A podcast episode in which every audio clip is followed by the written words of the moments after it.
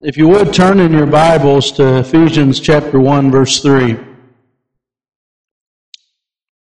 Hallelujah. That was a beautiful extra worship song, wasn't it? Isn't that an awesome blessing? You paid admission not knowing you were getting that extra one, didn't you? Praise the Lord. Ephesians chapter 1 verse 3. It says,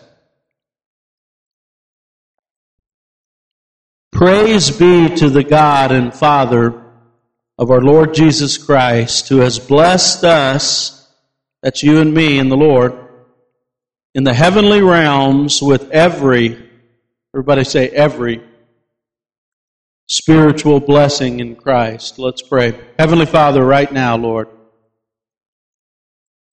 Lord, this is fresh manna, Lord. It was intended, designed, spoken for today and for this group of people, Lord. I pray that it would be received, Lord, just like that, Lord. Oh, Lord, let it fill to overflowing, Lord. In your name we pray. And everybody says, Amen. Hallelujah. Paul, when he's speaking to the church at Ephesus here, has a theme that he follows all the way through the first several chapters. The title of my message is The Riches of His Glory. How many like riches? Riches. Hallelujah. Start thinking right now, what do you like better, the riches of the world or the riches of His glory? Because you might not believe this, but they might not be the same thing. Hallelujah. Our idea of riches and his idea of riches may be two different things. And he wants to talk to you today about the riches of his glory, which is greater than the greatest riches of this world. Hallelujah. He goes on. He says, He has blessed us in the heavenly realms with every spiritual blessing in Christ. I'm going to expound on that in a minute, but he says, every spiritual blessing He's blessed us with, and that's in the past tense. We're going to get to that in a minute. Every spiritual blessing, past tense, already has given it to us in Christ in the heavenly realms.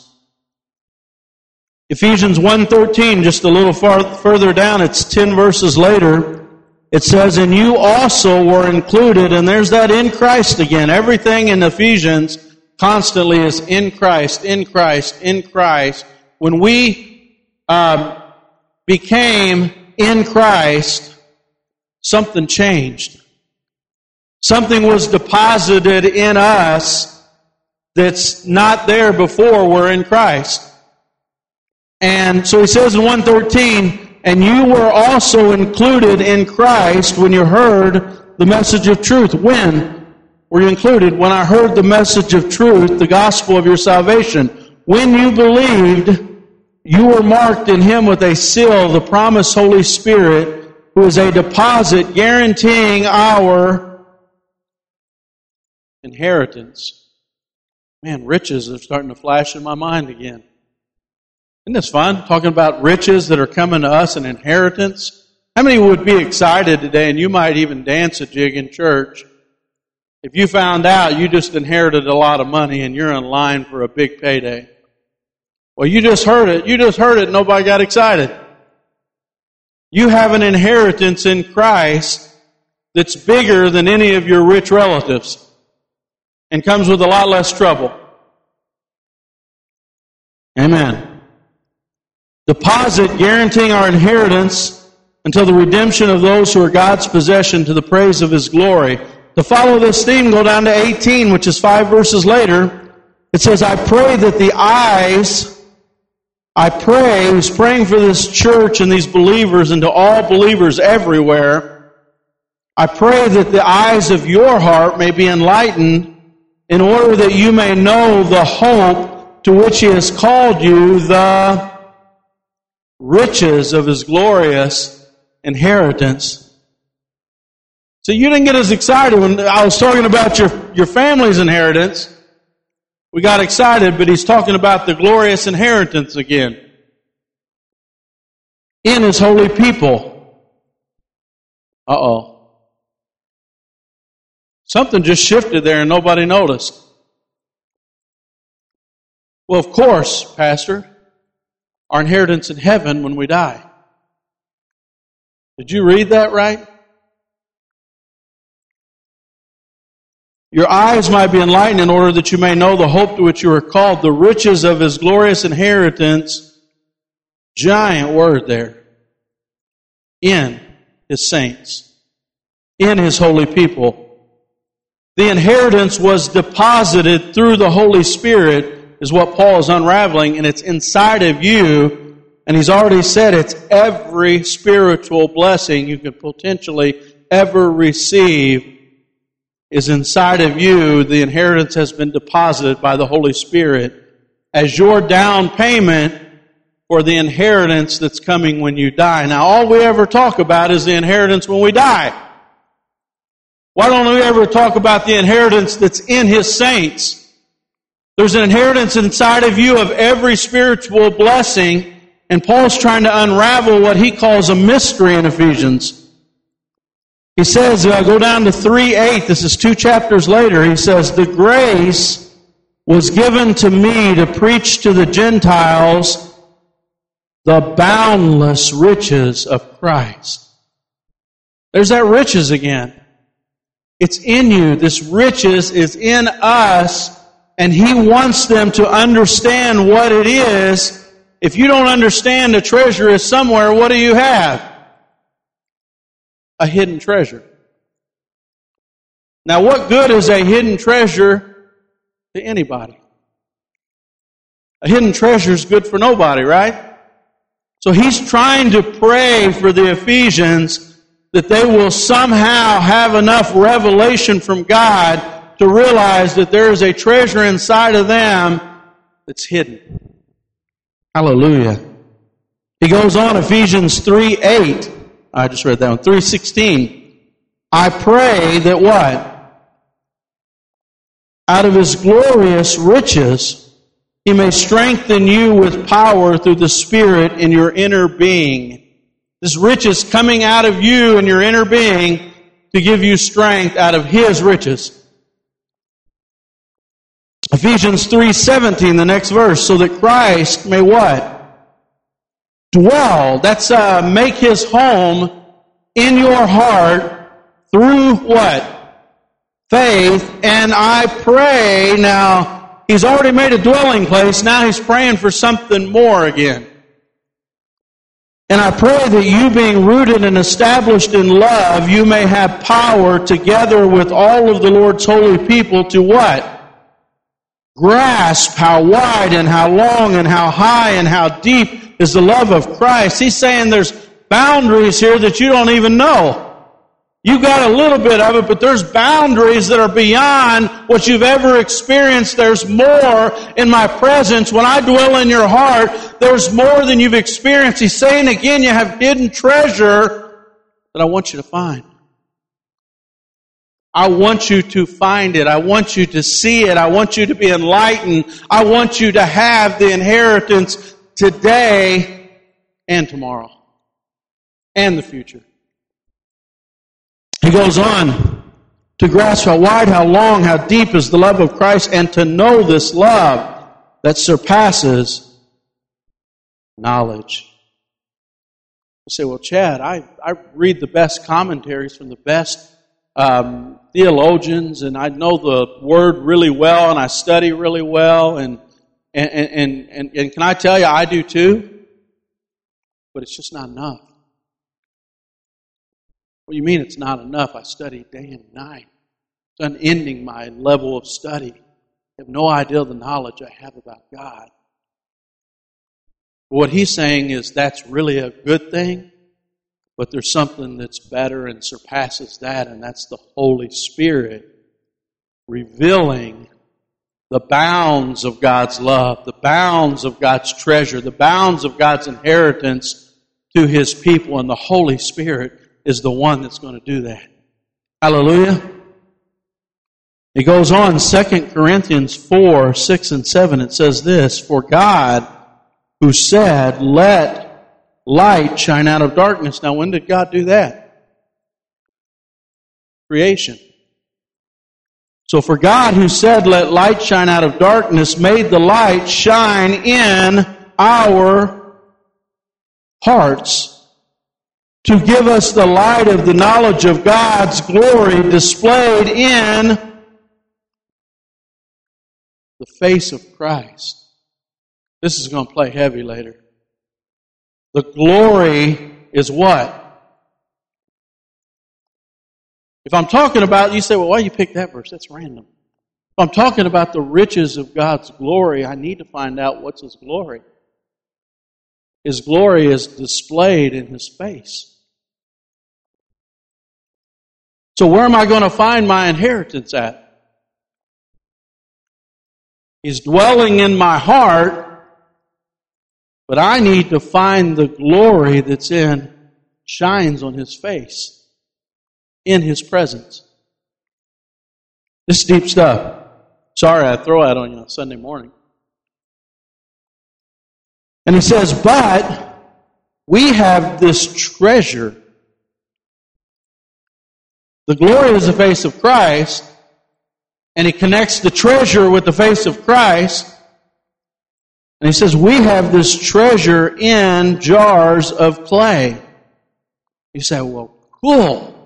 We finally, case is solved. We know where the, where the treasure's at now. Where can we find, are these Dead Sea Scrolls or where are these clay jars at? I know where the clay jars are because there's a hidden treasure inside of them. But we have this treasure in jars of clay to show the all surpassing power is from God and not from us. Folks, you are a jar of clay. The treasure is inside of you. The inheritance of God has been deposited and every spiritual blessing is inside of us. And guess what? You and the world around you will never see it if we don't find a way to draw it out. We've been waiting for God to send it. We've been waiting for God, uh, man, God just send it down from heaven when God said the inner sanctuary of heaven is in the heart, not of everybody, the heart of those who trust in His name. And so inside of that sanctuary is a treasure that the world needs. A treasure that the world wants, a treasure that that uh, God wants the world to have, but He says it's inside of jars of clay, and sometimes the jars of clay don't care to draw it out. They want to keep it hidden. And what God wants to do is to begin to reveal the grace, the mercy, the love, the peace, the joy, the gifts of the Spirit that are inside of the vessels that were deposited when you believed in Christ through the Holy Spirit, and God wants to begin to draw it out. Hallelujah. Amen. I told you God gave me a word. You better hope my tire don't go flat next week. Hallelujah. Jonathan, you need to wear dark pants next week. He was going to help me, but he had white pants on. That would have been bad. Would have been real bad. So let's break this down. The first scripture I read uh, in um, in fact, I've got, I've got two more scriptures actually. Philippians 4:19 and may God and my God will meet all of your needs according to what? The riches of his glory in Christ Jesus. So who's going to meet the need? The riches are in the jars of clay. Paul's actually talking to the Philippians because they just gave him a, a gift to help him. And he's thanking them and said, The gift is a sweet savor to the Lord. And he says, I know my God will provide all your needs according to his riches, which are in us in glory. Hallelujah. 1 Corinthians 2 9. However, it's written, What no eye has seen, Wow, this is mysterious stuff. No eye has seen it. This is one of their sayings, actually. Paul's quoting them. It's written, what I, no eye has seen and no ear has heard, what no human mind has conceived, the thing God has prepared for those who love Him. And we're like, I love that verse because I can't even fathom what God has prepared for us. I haven't seen it. I haven't heard it. It's just unfathomable, right? But then Paul kind of ruins the whole party here. He says, These are the things God has revealed. Uh oh.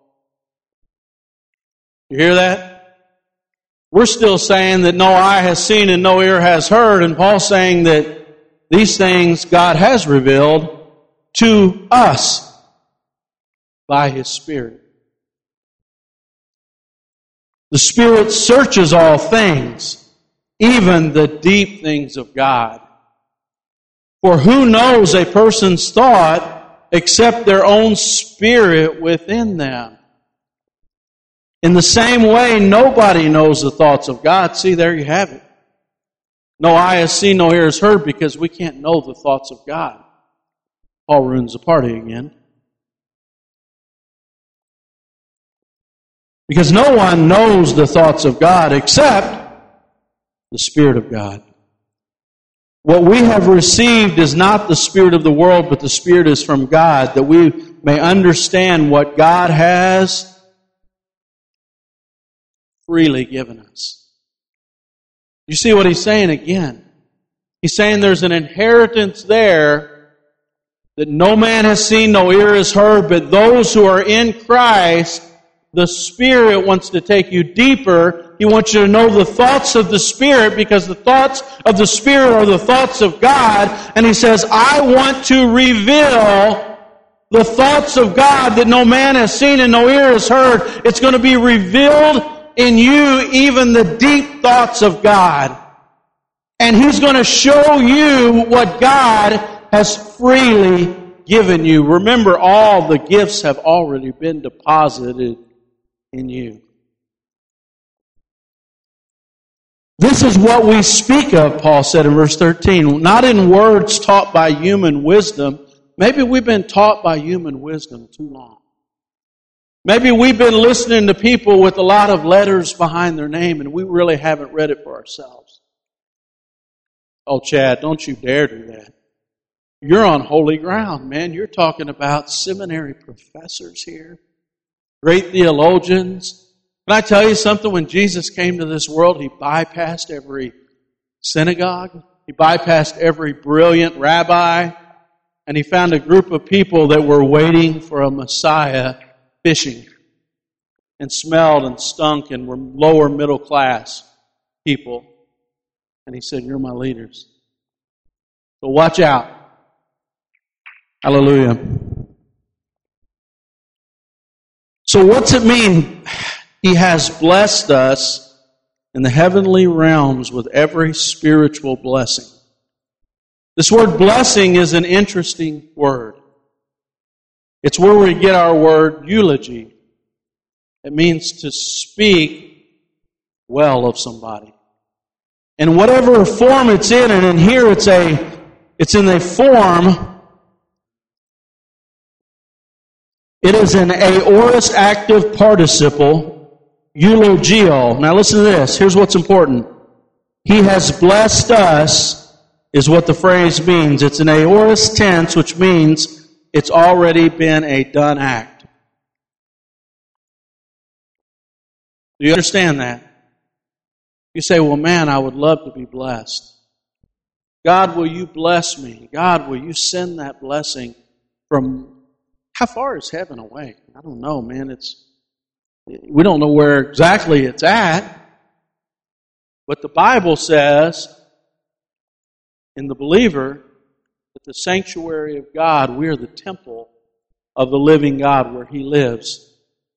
And so we're asking God, we've been taught the wrong way to pray. We've been praying to a God who's eons away in a heaven where we don't know where it's at and we haven't applied the Word of God that says the Spirit of God lives within us and God's temple is in it, within us and every spiritual blessing has already been placed within us. It's waiting to be drawn out, church.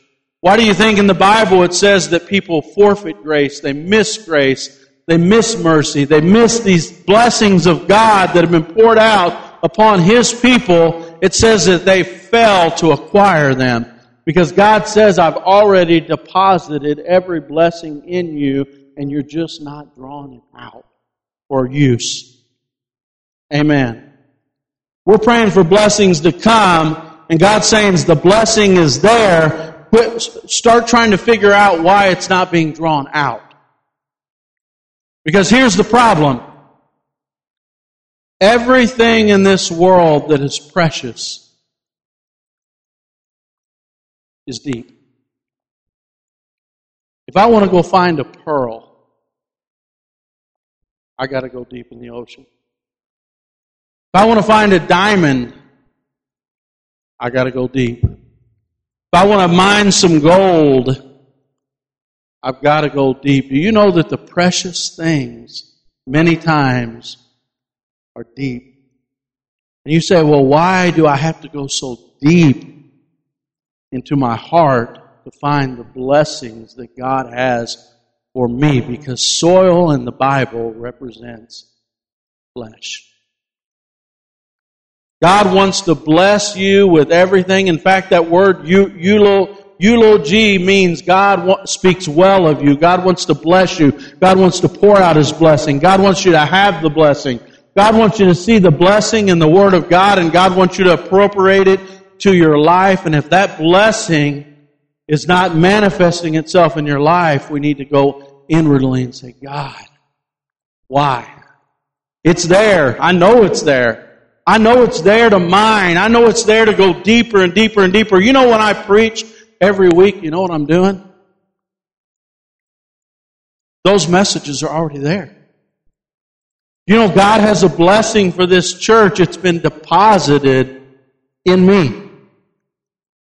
And God says, see, go, go after it. Find something precious to bring to the people. Pull something out of that pool of that inexhaustible grace that's within your heart, what I've deposited in you, I have ordained for these people to have. Chad, go as deep as you can. Mine as deep as you can. Pray as hard as you can. Begin to draw out from the wells of salvation blessing for this people. And you say, well, man, I wish I was a pastor. Because that's so exciting. But do you know what, when you get up in the morning, you know that there are things inside of you that God has put treasure in your soul. He wants you to draw it out and He wants you to give it. You say, well, what's a spiritual gifts?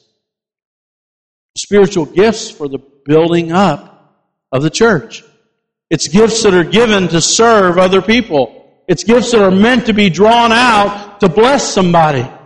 They're, they're things that are meant from God. They're within us. Every believer, the Bible says, has them. And God says, I want you to dig deep. I want you to get close to the Lord. I want you to behold His face. I want you to begin to draw from this inexhaustible source that's been put in believers. And I want you to be my minister. I want you to minister to people from the reservoir that I put inside of you. Hallelujah. So He's blessed us in the heavenly realms with every spiritual blessing. And the Bible says we have an inheritance. We all know about our inheritance. One day we're going to inherit the earth, the Bible says. One day we're going to inherit everything. In fact, the Bible says that God created everything for the inheritors of righteousness. That means everything that God's created. You look at the sun, the moon, the stars. God created everything for those who are going to inherit righteousness. But did you know what? You're also an inheritance. You have an inheritance, and then God says, we're His inheritance. That'll blow your mind. Did you know you're God's inheritance? Why was God, why does God need an inheritance? You think God gets as excited as we do? God has an inheritance. Fact, listen to this. Deuteronomy 4:20 But the Lord has taken you and brought you out of the iron furnace from Egypt to be a people for his own possession as today.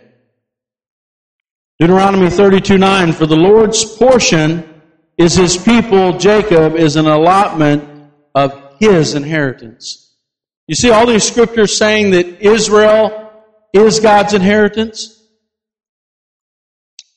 I got to think about that for a while. I got to be honest. I have to think about God gaining an inheritance. Isn't that hard to think about? He owns the cattle on a thousand, owns everything. But he wants us. Why doesn't God just force everybody to do what he wants to do? Because he wants us as his inheritance. He wants us to be presented to Him as His inheritance. He wants a restoration of the relationship He had in the garden when He could walk with us, talk with us, know us, love us, be with us, fellowship with us on a level that you can only do with a friend or a brother or a mom or a dad. He wanted to restore the relationship and it says one day in fact, Ephesians goes to great lengths to tell a group of pagan people, in fact, there's several more on his inheritance with Israel. Psalm 28, Save your people and bless your inheritance, God. Be their shepherd also and carry them forever. Psalm 33, Blessed is the nation whose God is the Lord, the people whom he has chosen for his inheritance. Then in Ephesians 2.12, get this. This is a group of pagan people that have been adopted into Israel, right? He said, I predestined you to be adopted as God's people with Israel. He says in Ephesians 2.12, Remember that at that time you were separate from Christ, excluded from citizenship in Israel and foreigners to the covenants and the promise of the promise. You were without hope and without God in this world, but now in Christ Jesus, you once who were far away have been brought near by the blood of Christ. So he's trying to tell a group of pagans, you're part of the inheritance now. You're part of God's inheritance, and he celebrates all through the Old Testament. In fact, 14 says, For he himself is our peace, who has made the two groups. Who are the two groups he's talking about? Jews and Gentiles. He's made the two groups one and destroyed the barrier, the dividing wall of hostility. Hallelujah. So God has this inheritance and He says the world is going to celebrate because there is a day ordained when the Jewish veil will fall off and they will see that you are my inheritance and the entire nation of Israel in that day will be presented to God as His inheritance and they will be His God and they will be, He was be, they will be His people and He will be their God. And there's a day when the Gentiles will be presented to the Lord as a bride without spot and without wrinkle, they'll be presented to the Lord as His inheritance. And Jesus Christ, it says, emptied Himself of everything for the excitement of that day. Hallelujah. But, as I mentioned, our inheritance is not visible, it's hidden in the saints.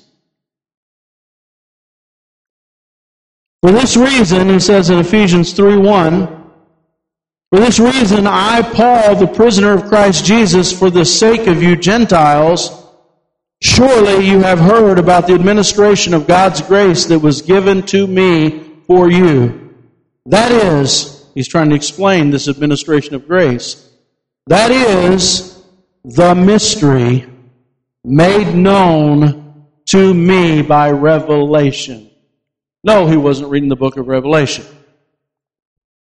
Jesus Christ personally appeared to Paul and says, This is the mystery. Grace is going to be deposited in the Gentiles because they are my inheritance.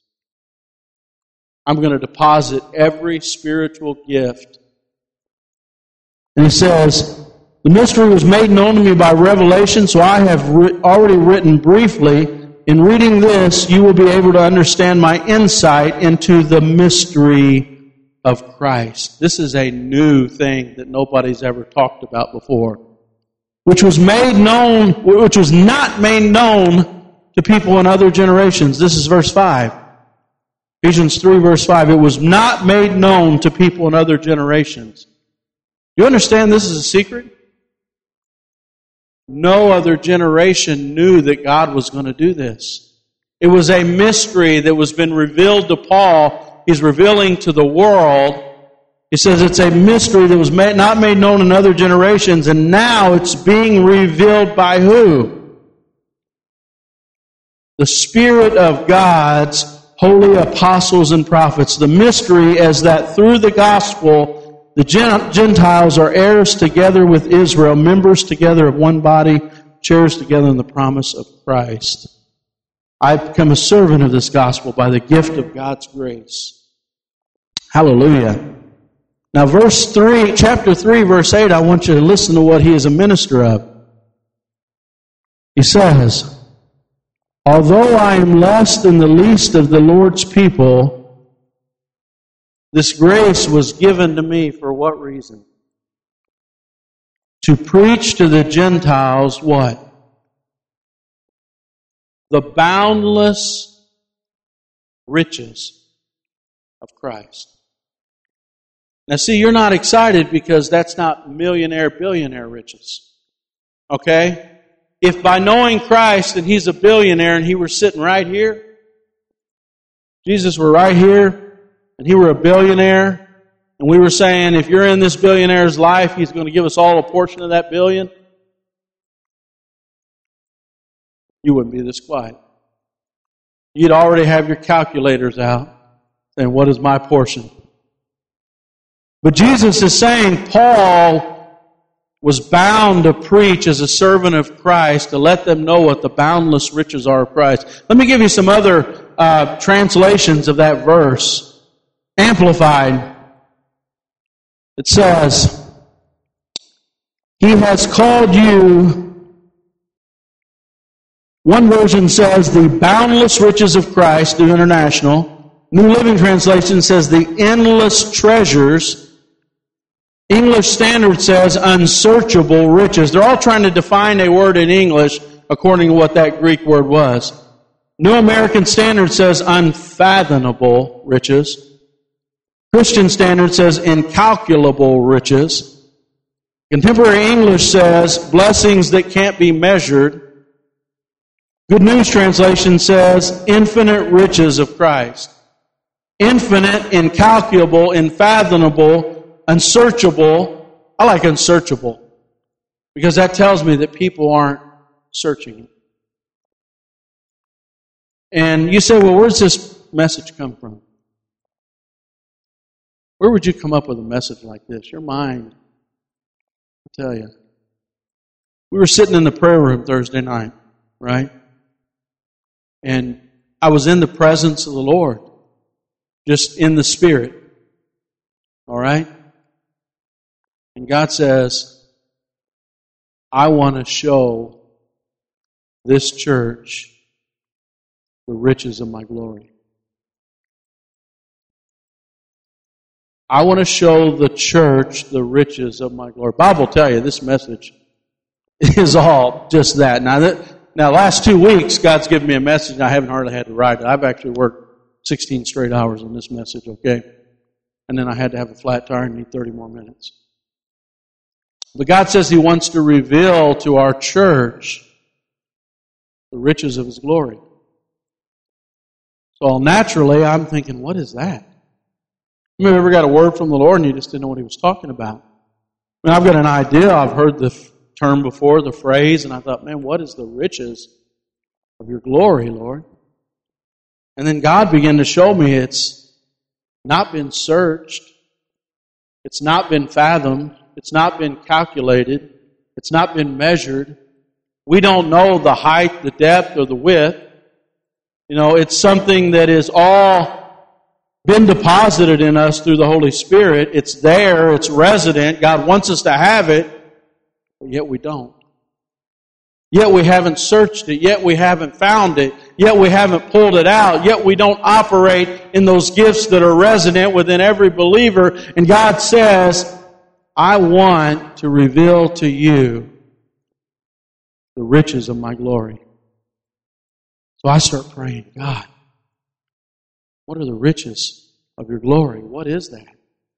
What is the riches of your glory? What do you want me to know about your glory. And I just started studying and studying and studying and praying and praying and praying. And, and, I, and I started, started just thinking about this treasure hunter. Anybody ever went on a treasure hunt? Some of you won't admit it. Come on, Ryan, you, you're a treasure hunt kind of kid. You know, you guys have been to treasure hunts. Come on. Come on, what are, who are we kidding here? Who else has? Somebody else admit it. Yeah, come on. And I've seen them out there. I've seen them out there with their, I've seen metal detectors. How many have ever seen somebody who's good at it? Man, they're everywhere. Some of you have probably watched that show about Oak Island. Yeah, you won't admit it now because you know they're never going to find anything but pennies. Yeah, that's it. They fooled you. They fooled me too. But here's hidden treasure Paul's talking about. And he's telling us if Christ dwells in us and we begin to seek his face, that God is begun, going to begin to allow us to draw out of that treasury gifts of mercy and grace and love and abundance like we can't even calculate we can't even fathom. And you say, well, man, all I've been doing is I haven't gone very deep in my walk. I've just been kind of kicking the ground looking for treasure. You're not a very good treasure hunter. I mean, no, you're not going to find much just kind of kicking around in the dirt. And then here's a guy coming right behind you with a thousand dollar metal detector. And he's a serious treasure hunter, you know. And what God wants us to do is to realize Paul is praying like crazy that Ephesus will realize that there's more. There's more than even just the Word. The Word is everything to me. Teaching the Word is everything to me. Living by the Word is everything to me. The exit, proper exegesis of the Word is everything to me. But these riches are only mine through the Holy Spirit. So I have to know the Word of God, which is like my map. It's my treasure map.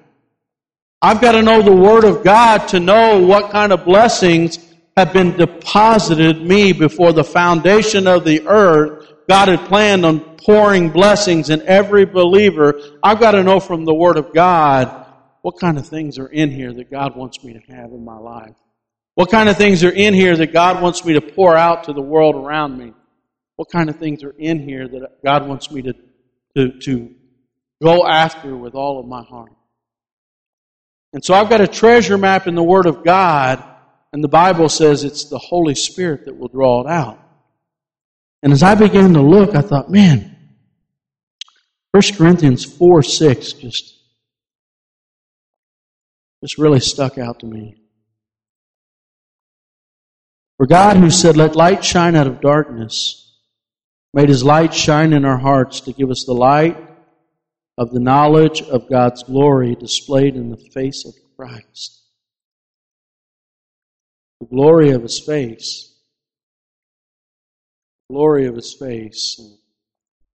Man, I was driving over here and was trying to find a way to get all the stuff off my hands and my face, and God just started man, giving me revelation about his face His face because we think we know about his face. Because we've seen a picture of an American Jesus. What a beautiful man. You know that? I love beautiful Jesus. I mean, love beautiful Jesus. There's a beautiful one right there. And I love beautiful Jesus. Some people have thought, man, I can do better. I'll, we're going to make him really Middle Eastern. Is more accurate. You know, we'll make a Middle Eastern Jesus. Say, man, just looking at that picture of that beautiful Middle Eastern Jesus blesses me. Then another one comes along and says, well, he was, you know, we need a black Jesus. You know, and say, man, I love a beautiful black Jesus. Makes me. So, where are you getting at, Chad? Get to the point. No, I'm having fun with my analogy, okay? I'm going to keep on going. but God just started, uh, I just started really thinking about the glory that's in His face. And I thought, man, what does that face? And I started thinking back to everything I know about His face. And I remember when um, He was resurrected, and I remember Mary Magdalene knew him very well, right? And the women were the first to see him in the garden. She doesn't know who he is. How come she doesn't know who he is? She thought he was somebody else until he spoke. She knew who he was. The road to Emmaus, some of his very close disciples walked with him a long period of time. They didn't know who he was. Remember, he's in his glorified, permanent glorified body. They don't know who he is. He goes to their house to have dinner or break bread with him. and when he breaks the bread, what happens? Some people think they've seen his hands maybe and figured out who he was. Some think God's glory just shone on his face. But they didn't know who he was in his glorified body. And so I thought, man, God, what are you trying to tell me about beholding the face? And go to Revelation 5. One of the few real descriptions here and in the Old Testament we get one. And I'm slightly speculating here. But in chapter 5, verse 6. In verse 5, they're talking about nobody is able to open the scroll and the seven seals, and then they saw a lamb looking as if it had been slain. Encircled by the four living creatures and the elders, he had seven horns, seven eyes, which saw the seven spirits of God. But notice in the midst, they see Jesus. And what do they see? They see him as he had been slain. They've seen a vision of Jesus with all the markings of being slain. How many know that? What do you think he looked like? What do you think a crucified Jesus looked like? Well, turn back to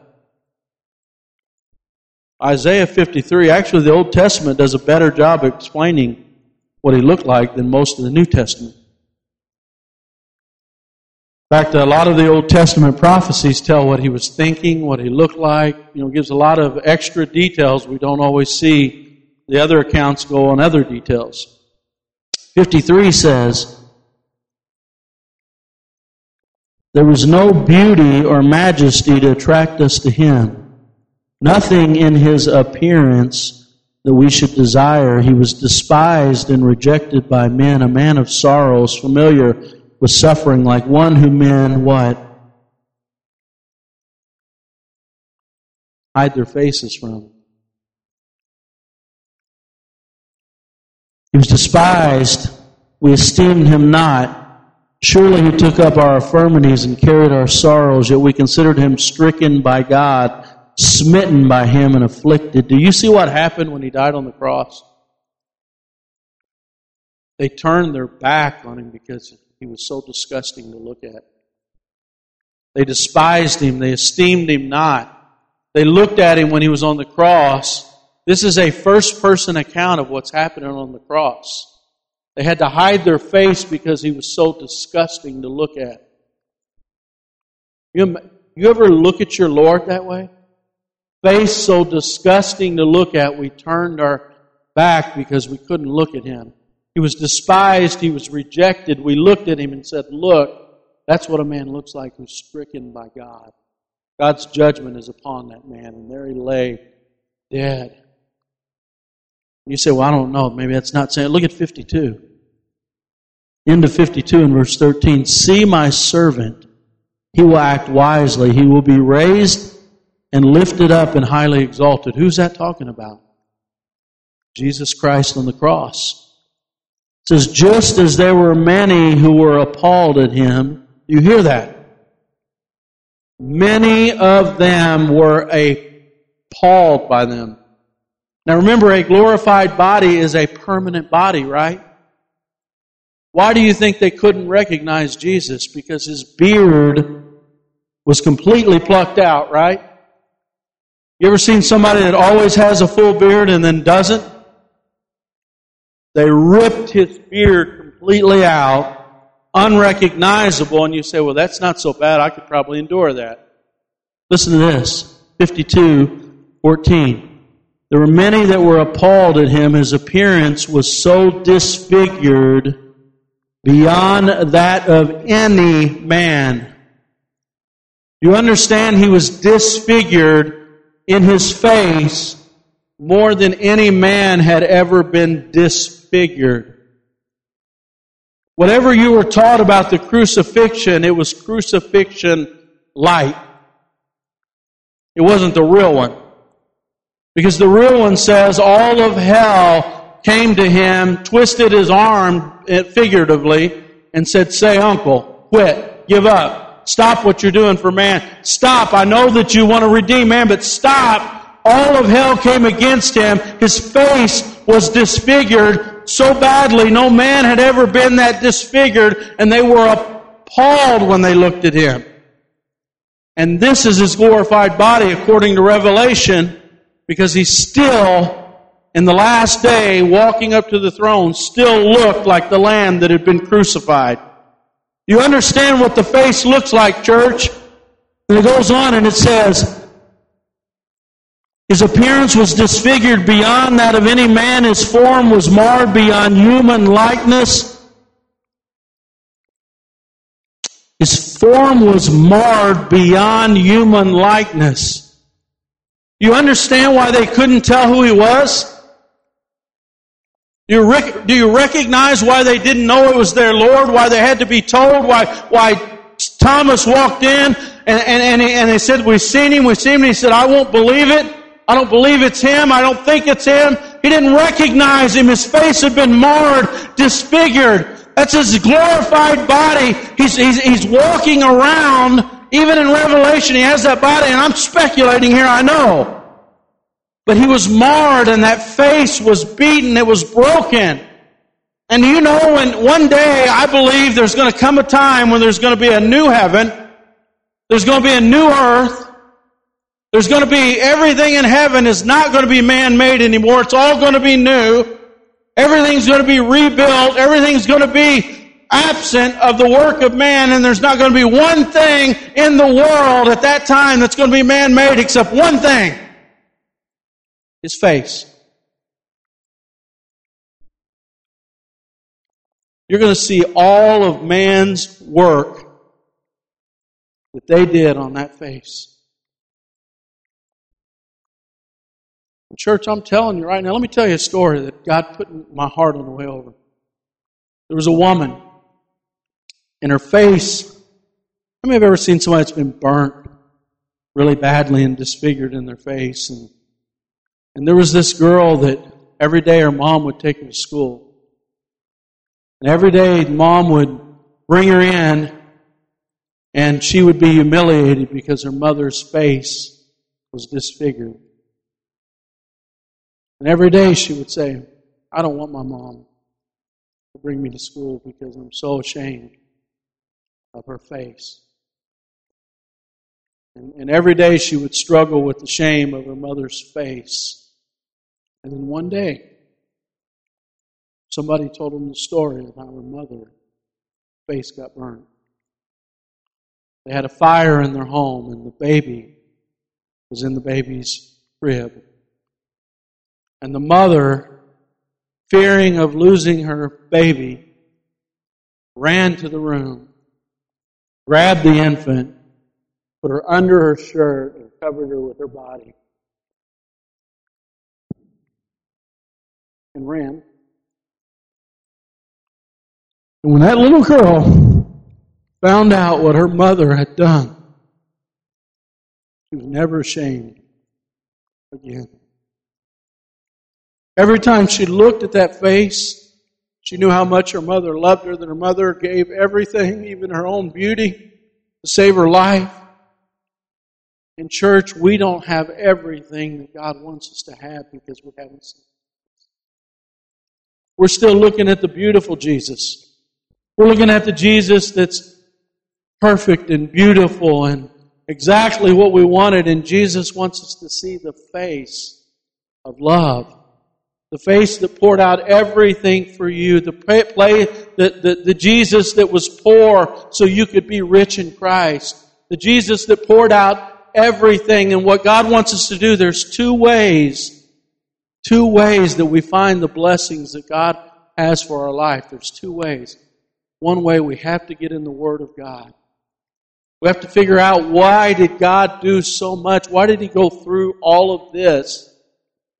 For me and find out what blessings God has given to us. You say, well, they're all mine, right? Those are your blessings, but the Holy Spirit has to give them to you. The Holy Spirit appropriates the blessings of God into your life. And you say, what's appropriation mean? Appropriation means that He gives me the gift and says it's mine to have. And we, church, we have to get in the presence of God. We have to get in the presence of God, and when we're in the presence of God, we will see the glory of God.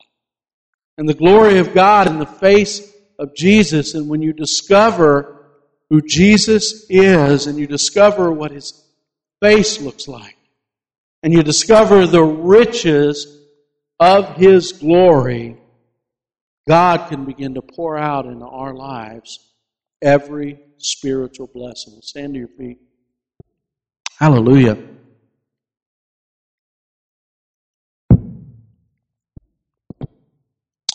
Praise you, Jesus. You pray with me this morning. Heavenly Father, Lord, I thank you for this word, Lord. Lord, I pray that you would enlighten, Lord, you would uh, open our eyes to everything, Lord God, that you have for us. Lord, there's an abundance there, Lord God. There's an unfathomable supply, Lord God, an inexhaustible, Lord God, an incalculable supply that we are neglecting, Lord. Oh, Lord Jesus, that you would give us, like Ephesians says, a spirit of wisdom and revelation, Lord. Lord, that we would know the height and the width and the depth, Lord God, of your love. Oh, Lord. Hallelujah. There's two groups of people I really want to minister to this morning. If you're not in Christ, through faith in Jesus Christ, we don't have that inexhaustible supply, that inheritance, that gift that God wants to pour into your life of everything. And if you're in Christ, you need the Holy Spirit to begin to speak to you about that word. It's more than just study, it's the Holy Spirit opening the eyes of your heart to understand everything that God has for your life. So I just want to invite you to this altar. I'm not going to I'm not going to waste my time with raise your hand. But Chad, you owe me that. No, I don't owe you that. You're not right with the Lord. You're not coming up here to meet with me. You're coming up here to meet with the Lord. And if you're serious about it, I don't have to count to five and I don't have to have you raise your hand. It's time, time to quit playing games, church. We've had too many. Nobody's looking. Nobody's peeking. I'm going to count to five. I'm going to have you raise your hand a couple times. You're you're not, not right with God, there's an altar up here, and I will lead you to the Lord. I'll teach you how to repent, get right with God, get in Christ, and get full of the Holy Spirit. If that's you today, just don't waste any time. We'll pray for you up here. You say, Well, Chad, I'm, I'm away from the Lord. And I'm so far away from the Lord, man, I'm, I'm not even, I'm not close to God at all. That's you, we got to pray for you. You're a Christian. In fact, this should be everybody here, and you say, Man, my heart leaps when I found out I have an inheritance, I have a touch. When there's things in God that I know God wants for me, but I, I can't see it right now, and I want God to do everything in my life. I want God to pour out His gifts in my life. I want God to, I want fruit to begin to grow in my life. I want all that grace, all that wonderful um, grace and mercy and, and love that's, that's inside of me. I want God to draw it out. I don't want my flesh to hold it back anymore. I want to do what God has called me to do, and I want God to begin to draw all that out of me, those spiritual blessings that God wants to pour out in your life. If that's you, just find a place. You can make an altar at your seat. You can come up here. We can pray for you. We can lay hands on you. But I, I want you to find a place to pray. We're going to worship here for a few minutes. Hallelujah.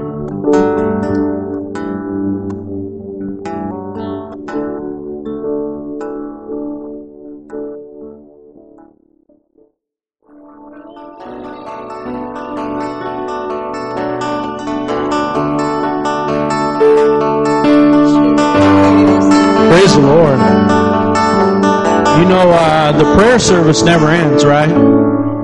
There's always people here that are eager to pray for you. If you've never given your heart to the Lord and you say, man, I don't know right now, but I'll talk to you later, we're always available. How many know that? We want to see you live for the Lord. We want to see you get right with the Lord. We want to see you come back if you're a prodigal from the Lord. We want to see you full of God's Spirit. Prayer meeting never ends, church, right? Hallelujah. Praise the Lord. I was just thinking, uh, how could Paul write these things that we're talking about today? About seeing the glory on his face and the treasure. How many know that Paul's entire ministry was launched because he's seen the face of Jesus? How many know that he had a revelation and Jesus Christ appeared to him and he said, Why are you persecuting me? And something happened to Paul when he looked into those eyes. Church, God has spoken to this church that I want you to see his face. I want you to behold his glory. And in that glory of that face are riches that you can't imagine. But God wants to reveal it through his spirit which means we got to take the time to get in His presence so we can see His face. Remember, the glory of God in the Old Testament had to be veiled because you couldn't look upon God's face. But now, in His Son, is the Shekinah glory of His face, and He wants us to see. Paul to him, I want to see His face. And you say, well, man, I know exactly what I'm going to see. See, we think when we get to heaven, we know what he looks like. But I think we're all going to be shocked when we see. I think we're all going to look and we're going to see the face of love that we never could imagine. And I think we can see that face now in advance. Hallelujah. Hallelujah. Heavenly Father, right now, Lord, do your will in this church, Lord God. Oh, Father, may there be many who seek your face, Lord God. Seek your glory, Lord God. Seek your inheritance that is in the saints, Lord. Father, be with your people. Put your glory, Lord God, before them, Lord. Let it shine off their faces, Lord God. Father, I pray that blessings would be poured out from your people all week, Lord. Let them be a blessing to other people. Lord, I thank you for your people and I thank you for this church, Lord. And, and we're thankful, Lord God, for your spirit. Bless them now as they go in your name, Lord. Hallelujah. Everybody said, Amen. Hallelujah.